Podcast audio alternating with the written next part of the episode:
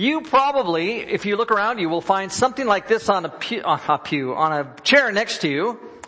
If not right next to you, there will be one somewhere, and you will see on the top of it, it says Transformational Church Survey. We have been asking you for the last month or so to participate in our survey online.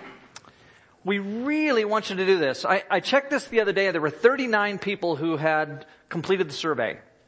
And that's not good enough. There's no reason why we can't uh, have a much higher percentage than 39. Like I would like to see us have 100 or so who would do this survey.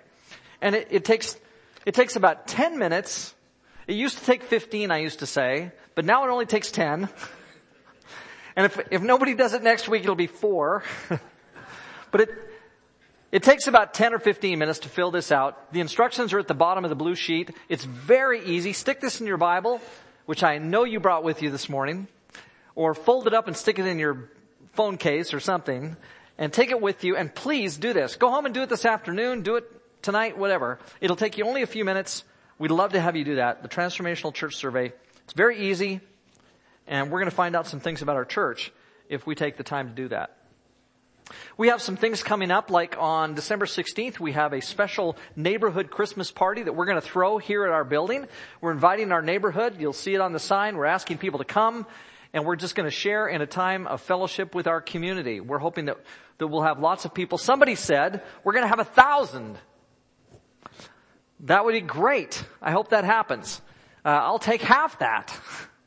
But at, but at any rate, we want our community to come and spend some time celebrating Christmas time with us, enjoying some fellowship with our church family.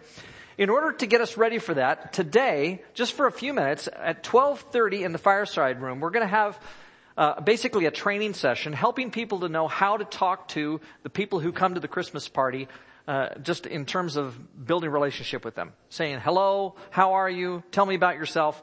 We're going to uh, have a chance to to be trained in that specifically at 12:30 today. So please stick around, go to the fireside room. There'll be some discussion about how we might better talk to those who are in our community who come to the Christmas event, and then we will uh, see what happens on the 16th. I think it's going to be a blessing for sure.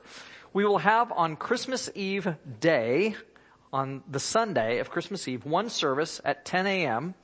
So please be uh, prepared for that. 10 o'clock. There'll be no evening service that night. It's Christmas Eve all day that day, so we're going to uh, have a special morning service at 10 o'clock that day, and then uh, and then be with our families. So look forward to that. Last Sunday, if you were here to participate in the prayer time, then you know just how blessed you were in order to be here. It was wonderful. We had about 60 folks here who stayed and prayed for about an hour and 15 minutes together. It was, it was one of the richest blessings that I've had all year. A fantastic time of prayer. Uh, the Grey Cup was that night. It ended horribly. It was terrible. And so to have that prayer time take us through that awful occasion of the Grey Cup was just fantastic. So please, uh, on the next one is December 17th. We will also have it at 1 p.m. Uh, the 1 p.m. time really worked well for people. So we'll do 1 p.m. December 17th, another joint prayer session, and I hope you can stick around because if you do, you're going to be as blessed as we were with, with this last one. So please come. This morning we are focusing specifically on the Word of God. We're talking about Scripture today and the role that Scripture plays in our spiritual lives. And I wanted to start with what I think is a rich reading from the Psalms. I want you to notice that this, this text will talk about the, about the law. It talks about decrees and things. But it also talks about our hearts and our delight that is there when we read Scripture together. And that's what we want to do. I seek you with all my heart. Do not let me stray from your commands. I've hidden your word in my heart that I might not sin against you. Praise be to you, Lord. Teach me your decrees. With my lips I recount all the laws that come from your mouth. I rejoice in following your statutes as one rejoices in great riches. I meditate on your precepts and consider your ways. I delight in your decrees. I will not neglect your word. Now, for the writer of this psalm, what they thought of when they thought of Word of God were the laws, the Mosaic laws specifically. And so they use this language of laws and decrees and uh, statutes. But I want you to notice how their heart is committed. They rejoice in the great riches that are there. They meditate. They consider. They delight. Because when the Word of God is not, is read, it's, it's more than just read, it's experienced. Something happens to us when we're confronted with God's Word. There's interaction there. There's interplay. There's relationship. Relationship even between us and this Word.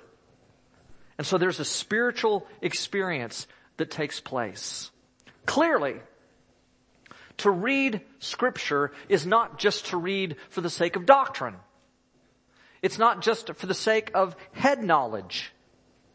There's something that happens between the heart and the spirit of the Christian as they read scripture and God who has authored this word for us. The Bible is the truest utterance that ever came by alphabetic letters from the soul of man, through which, as through a window divinely opened, all men can look into the stillness of eternity and discern in glimpses their far distant, long forgotten home. Thomas Carlyle. Man, reading scripture is different than just reading for the sake of doctrine or reading a set of rules. The Bible was not given for our transformation, or sorry, our information, but for our transformation, Dwight Moody said. And he's right. It's not just for information. It's not just for knowing things. It's so that we might be changed. And in fact, changed by the power of God working through the Word. Some people like to read so many Bible chapters every day. I would not dissuade them from the practice. But I would rather lay my soul a soak in half a dozen verses all day than rinse my hand in several chapters. Oh, to be bathed in a text of scripture and to let it be sucked up into your very soul till it saturates your heart. Wow. Is that how you read the Bible? Is that what scripture means to you? When you memorize a verse and we put the little thing out on the wall for you, did you just memorize the verse? Did you just memorize some words? Or did something happen inside your heart, inside your soul? Was your life transformed? Was it changed by your experience of reading scripture? Because it's supposed to be and can be an experience. And not just reading some words and putting into our heads some thoughts. Reading the Bible without meditating on it is like eating but never swallowing. That's a great line. I like that. Reading the Bible without meditating on it is like eating but never swallowing. I don't know who Anonymous is, but he was brilliant. That's a great line. And, and we are sometimes like that. Where we, we read it, we see the words, they go into our minds, they go through our mouths, but we really don't take them into ourselves. And so we've been focusing on prayer and spirituality. Today we want to just ask the question, what does it mean for us to read the Bible and how is this a spiritual act? What happens to us spiritually when we read scripture? Well, one of the reasons that scripture is so effective, the reason why it does impact us spiritually in the way it does is because of the kind of claims that the Bible makes for itself in terms of its, the power that's behind it, in terms of the, where these words came from. Like for example, this passage from 2 Timothy chapter 3. As for you, continue in what you've learned and have become convinced of, because you know those from whom you learned it. And how from infancy you've known the holy scriptures. There's a perspective a perspective of holiness regarding these words, which are able to make you wise for salvation through faith in Christ Jesus. All scripture is God breathed. Inspired is the, is the word that we often see there. It's, they're aspirated. It's like God breathes out these words right from inside himself and is useful for teaching, rebuking, correcting, and training in righteousness so that the servant of God may be thoroughly equipped for every good work. Well, there's a certain perspective then that one takes toward the Bible. You start to read scripture and it means something different to you than the newspaper does. Different than a blog. Different than a novel. Because we would say that standing behind scripture, coming to us as we read these words is God's word. That God through His Spirit speaks to us and teaches us. And it is indeed so fruitful and profitable for us to read this. Spiritually profitable. So that we indeed are changed when we see these words. Look at this from Revelation chapter 1. This is the revelation from Jesus Christ, and the fact that it's revelation is itself worth stopping and just pondering it's revelation from Jesus Christ, which God gave him to show his servants what must soon take place. He made it by known by, he made it known by sending his angel to his servant John, who testifies to everything he saw. That is the word of God and the testimony of Jesus Christ. God to Jesus, to John, to us. But it's revelatory. It's testimony. Word of God that comes to us. And I think similar claims could be made of all of scripture, not just the book of Revelation, coming from God through the Spirit to us. Luke chapter 1, and this is a different kind of text, not focusing so much on the, the godness behind this as much as the carefulness with which Luke writes. Many have undertaken to draw up an account of the things that have been fulfilled among us, just as they were handed down to us by those who from the first were eyewitnesses and servants of the word. Notice that there are eyewitnesses here, servants who loved what Jesus had done, loved the Word of God, and they passed these things down. With this in mind, since I myself have carefully investigated everything from the beginning, I too decided to write an orderly account for you, most excellent Theophilus, so that you may know the certainty of the things that you've been taught.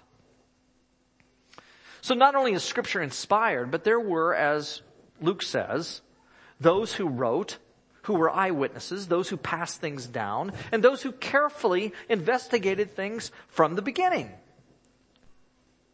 And then passed those things on to us. So that as Luke writes, he writes as somebody who wants to know that the things he writes are absolutely true. 1 John chapter 1 verse 4, or 1 through 4. That which was from the beginning, which we have heard, which we have seen with our eyes. Notice the, the senses here are involved in what it is that the writer has experienced. And what he's saying is, is this was my experience of Jesus. This was my experience of the Word of God. This is what happened to me. Which we've looked at and our hands have touched. This we proclaim concerning the Word of life. He passes on to us, specifically in this case in written word, that which he's experienced concerning Jesus. The life appeared. We have seen it and testify to it and we proclaim to you the eternal life which was with the Father and has appeared to us. I love the fact that John, who of course is the one who lays his head on the breast of Christ, the apostle whom Jesus says, whom John says in his book was the apostle that was loved by Christ, this one keeps referencing his experience. He appeared to me. I heard him. I saw him. I touched him. I experienced him. What John is saying when he says that is, let me let you, let me let you know that my experience is real and true and authentic. This is what was true as I experienced this. We proclaim to you then what we've seen and what we've heard so that you also may have fellowship with us. John's making a strong claim about experiencing Christ and then in a letter like this, passing on to us his experience so that we can have the same kind of experience of Christ. He wants us, through the Bible, to understand, to know, and experience God. And I guess part of my question this morning is, is that what happens to you? Like, do you, do you make yourself available to the Holy Spirit? Do you make yourself available to God so that when scripture is read by you, that God speaks through that word and you have that kind of spiritual experience. where the Holy Spirit speaks to you through this word. 2 Peter 1. We didn't follow cleverly devised stories when we told you about the coming of our Lord Jesus Christ in power. But we were eyewitnesses of his majesty. Peter says, I was there. I experienced this. I saw this. These are not just stories that are concocted. I experienced this. We ourselves heard this voice that came from heaven when we were with him on the sacred mountain. We also have the prophetic message as something completely reliable, and you will do well to pay attention to it as to a light shining in a dark place until the day dawns and the morning star rises in your hearts. Above all, you must understand that no prophecy of scripture came about by the prophet's own interpretation of things. For prophecy never had its origin in the human will. The prophets, though human, spoke from God as they were carried along by the Holy Spirit. Peter says, I was there. I saw this. I heard this. I experienced this. You know, Peter is one who can say, I experienced the truth of the resurrection. I denied him at his crucifixion, but then I saw him raised from the dead. And when Peter says, I saw him raised from the dead, it seems to me as though that, it's like a, it's like a final argument to something. I saw this. I experienced this. In our culture, we're used to eyewitness testimony and what that means. In this case, Peter says, he was dead. I saw the Romans crucify him. And then I saw him raised after he had died. That's the testimony that he offers. And to me, that's powerful. It's meaningful. I can then be confident about the things that he writes, that I'm going to hear truth. That God is going to speak to me through the things that Peter says and communicate to me those truths that I need to hear, want to hear, and in fact, do hear. And it tells me that I can go take my Bible and I can sit down and have a real, authentic experience of God the way that Peter had an experience of God as the Spirit speaks through Peter's words to communicate to me these truths about who Jesus is. I'm so grateful for that. It's a rich blessing to me that that's the case. Now sometimes we don't read the Bible like this. Sometimes we read the Bible as those who are looking for some kind of answer. Uh, when I say answer, I mean like an answer to a doctrinal question. In fact, we love to bicker about the things that are in the Bible. We love to kind of fight and, and maybe even show off about the knowledge that we have. I don't know if you're like that. I, there are times in my life when I've been like that. Um, in fact, churches of Christ are are known well for that very thing. Like I appreciate the fact that we are a fellowship who focuses on Scripture and on the Word of God. We we would say that we want to know it and to know it well. In fact, we make that a kind of virtue. And there's something really positive about that. I remember when I was uh, studying at Southern Methodist University, I was in a private class, just the professor and myself in a one-on-one situation, and he had done his PhD at Yale, fairly lofty university. We were talking about something, and, and all of a sudden, just totally out of the blue, I, I didn't prompt this or anything, all of a sudden he looks at me and he says, you know, he says, when I was at Yale, everybody knew that the Church of Christ guys knew Greek better than anybody else. And that's kind of cool. Like I felt pretty good about that. And when he said that, I thought, all right. We, you know, we study, we take this really seriously, even to the point where we learn the language well. Well, that's very positive and that's very good and I hope that can always be said about us. But I certainly hope that isn't the only experience of scripture that we ever have. I hope that all of our searching for what is right and true, what's doctrinally sound, doesn't leave us somehow missing out on the experience of God that one can have in reading scripture when the Holy Spirit wants to speak to us and transform us and change us. When he wants to have our hearts so connected with God's heart right in the midst of communicating His Word. I hope that's part of who we are in a big way. Matthew chapter 7 verse 7 and 8 says this. Ask and it will be given to you. Seek and you will find. Knock and the door will be open to you. For everyone who asks receive. He who seeks finds. And to him who knocks the door will be opened. And this is the kind of searching, the searching heart, the searching spirit that I think God longs for us to have as we come to His Word. And so I hope when we go to the Word that we're not going there just for some information.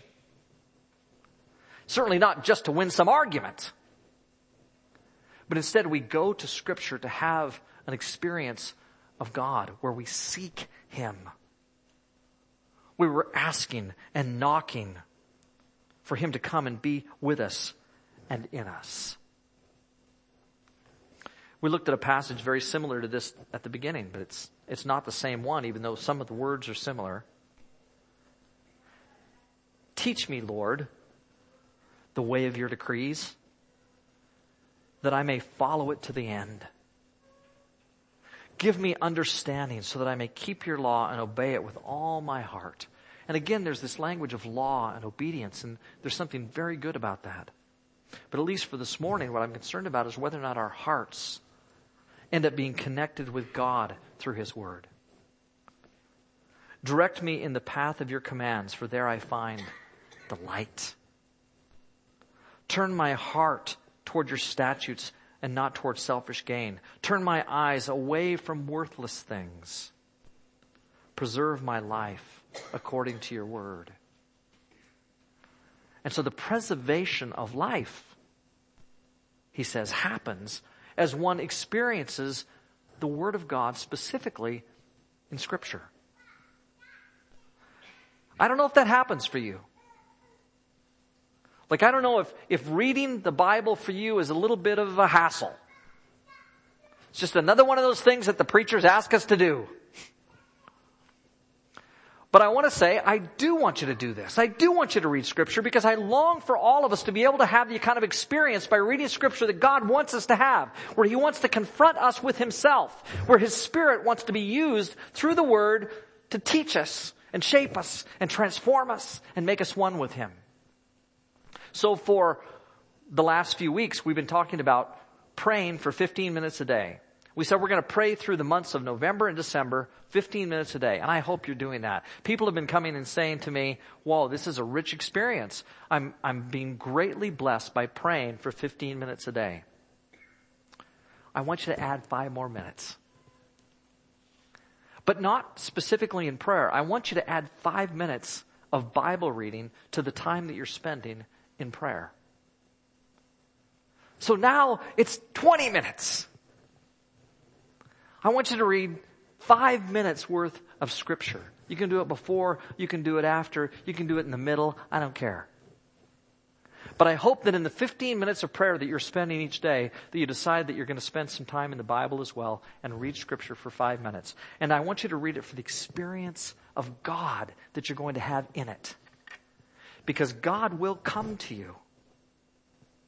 Through His Word, He will come and He will confront you with Himself in His Word. Scripture is the voice of the Spirit speaking into your heart. And so I hope that you do that. On January 7th, we're going to get together again and talk about what we've experienced over the months of November and December in our prayer times. And I'm looking forward to the things that people share on January 7th, not just about the way that God has blessed them through these 15 minutes of day, day uh, of prayer, but the way in which God also is going to bless us in now reading our Bibles together for the month of December. It's early in the month of December. Start reading your Bible at least five minutes a day while you're praying for 15, and God is going to bless us richly.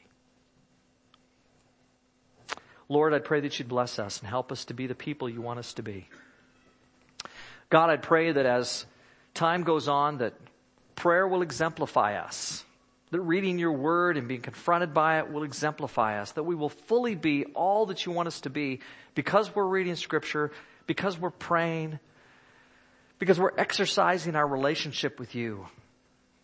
And Father, I pray that you would be present that you'd be with us right in the act. Send your spirit and make us alive in you. We pray through Jesus. Amen.